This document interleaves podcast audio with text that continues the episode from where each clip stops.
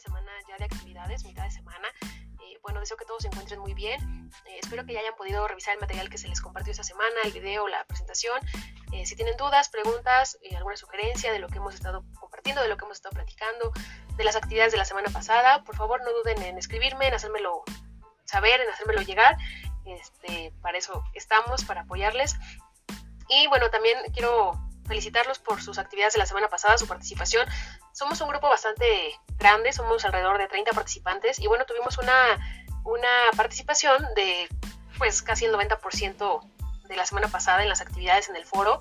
La verdad es que todos muy bien, muchas gracias, de verdad gracias por, por tomarse ahí el tiempo y de mandar sus actividades, de investigar, de hacer sus análisis.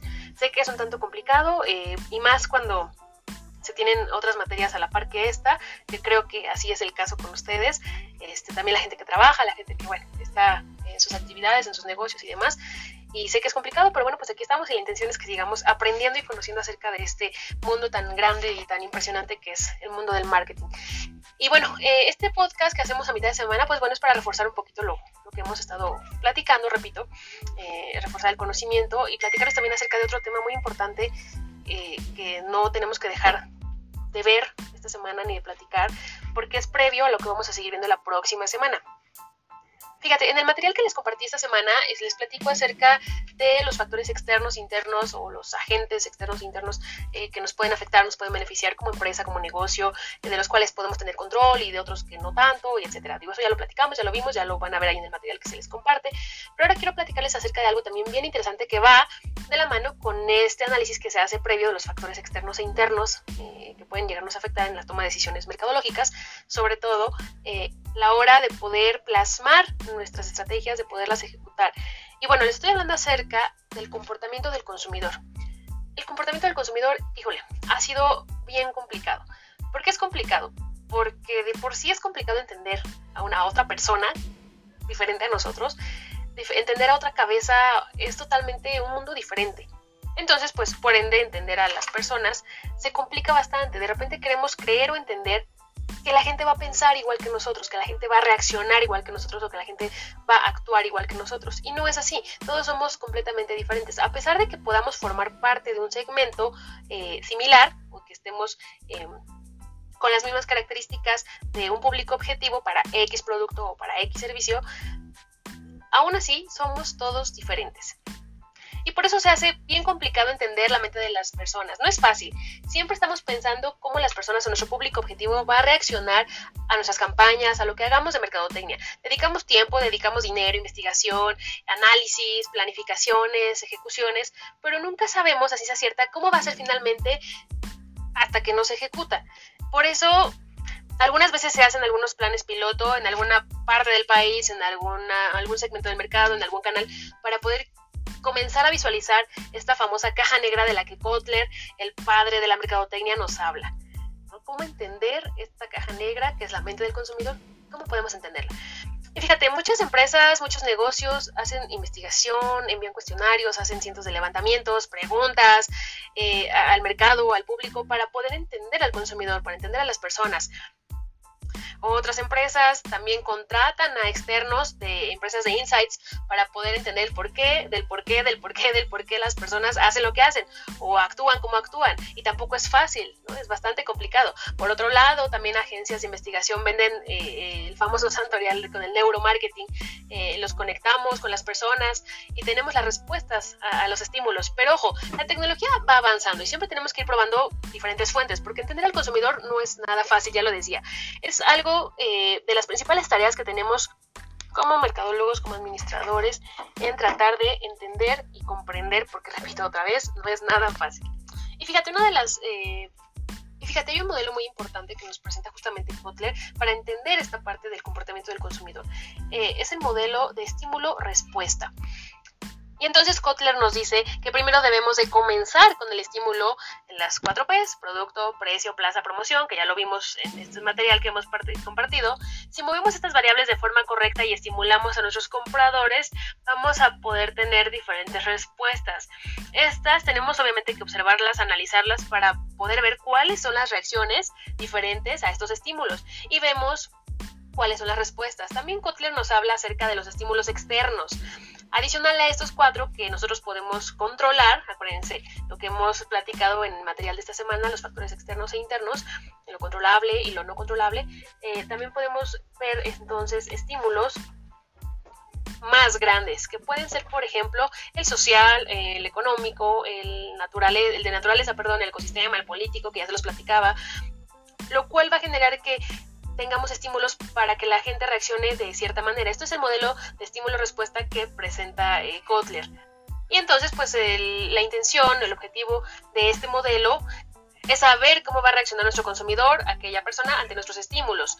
¿Cuáles estímulos podemos dar a nivel de producto? Pues podemos lanzar un producto, a nivel de comunicación, lanzar una campaña, a nivel de mercado, por ejemplo, hacer una distribución, a nivel precio, moverlo para arriba y para abajo, etcétera. Cada movimiento que nosotros hagamos va a generar un estímulo y una respuesta en la gente, en los consumidores, y tenemos que estar atentos a ver cuál va a ser, cómo van a reaccionar. Y cada uno de estos nos van a ayudar a reaccionar y a tomar mejores decisiones. Pero también eh, Kotler nos dice, por ejemplo, que una forma de reaccionar sobre todo de encontrar y entender este comportamiento de nuestro grupo objetivo y descifrar lo que hay en esta caja de negra es observar, observar eh, para enviar estímulos y poder obtener la respuesta del otro lado.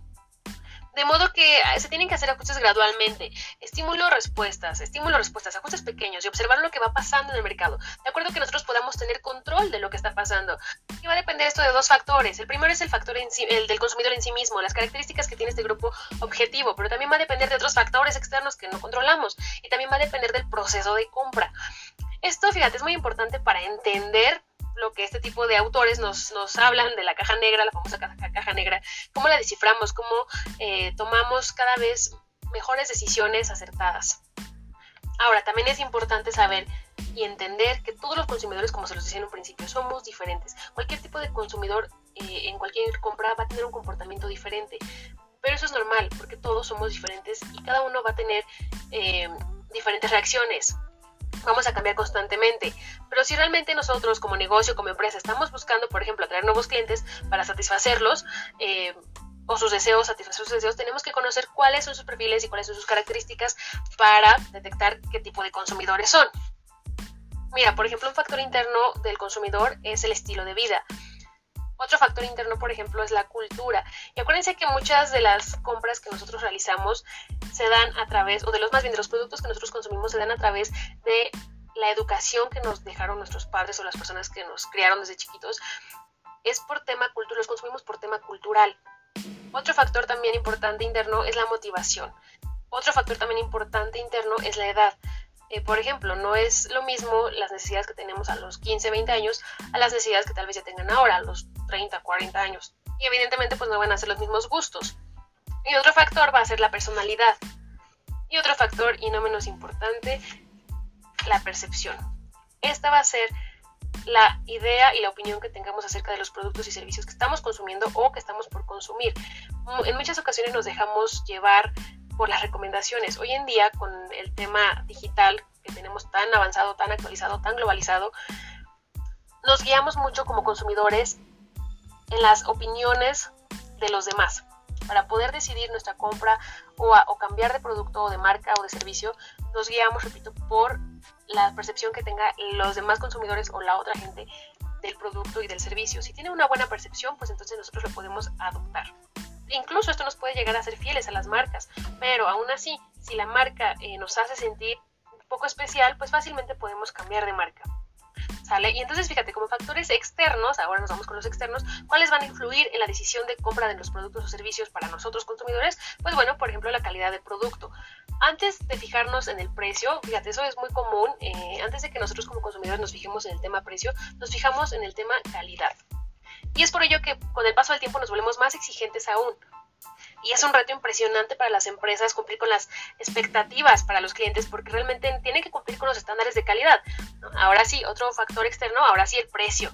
Siempre va a ser presente, pero tenemos que tener en cuenta que de acuerdo al tipo de, al tipo de consumidor será su, su, su consumo o su afectación en la compra ya que hay consumidores que tenemos la idea de que si es un producto que tiene el precio elevado es porque es de muy buena calidad. O por lo contrario, si es un precio bajo o menor, pues va a ser de mala calidad.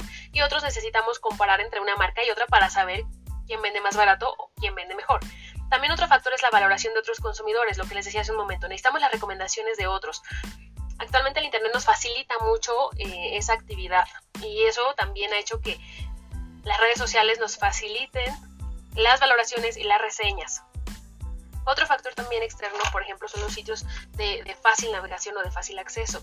Actualmente pues tenemos la facilidad de poder comprar o adquirir productos a través de Internet y, es por ello también que los consumidores ahora nos volvemos más online y va creciendo esta actividad en el e-commerce, el famoso e-commerce. Y en este caso, por ejemplo, entre más fácil sea el proceso de compra, muchísimo mejor, porque así nosotros vamos a, estar, a poder estar más seguros como consumidores de saber en dónde estamos comprando, en qué sitio, si nuestro producto va a llegar directamente hasta la puerta de nuestro hogar, eh, si no vamos a tener que dar datos de más.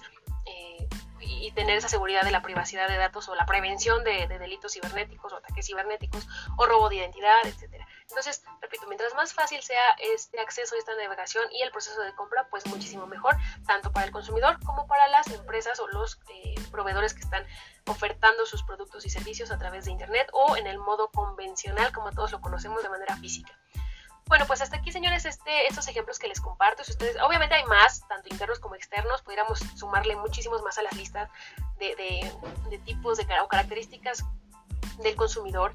Eh, sin embargo, bueno, pues estos son de los más importantes, de los que actualmente se tienen que considerar para la toma de decisiones y sobre todo la toma, la ejecución de estrategias o el desarrollo de estrategias. Si ustedes tienen eh, alguna aportación, otros que conozcan, otros que, que, crean que también son importantes dentro de este proceso, eh, pues adelante, apóyenme a compartirlos. Este, bueno, pues aquí quería reforzar este tema del comportamiento del consumidor. Les dejo más material ahí en la plataforma. Muchas gracias por su tiempo. Espero que este pequeño repaso les ayude, les aporte a, lo que vamos a estar haciendo esta semana y la que sigue. Y bueno, pues nos vemos la próxima. Muchas gracias. Hasta luego.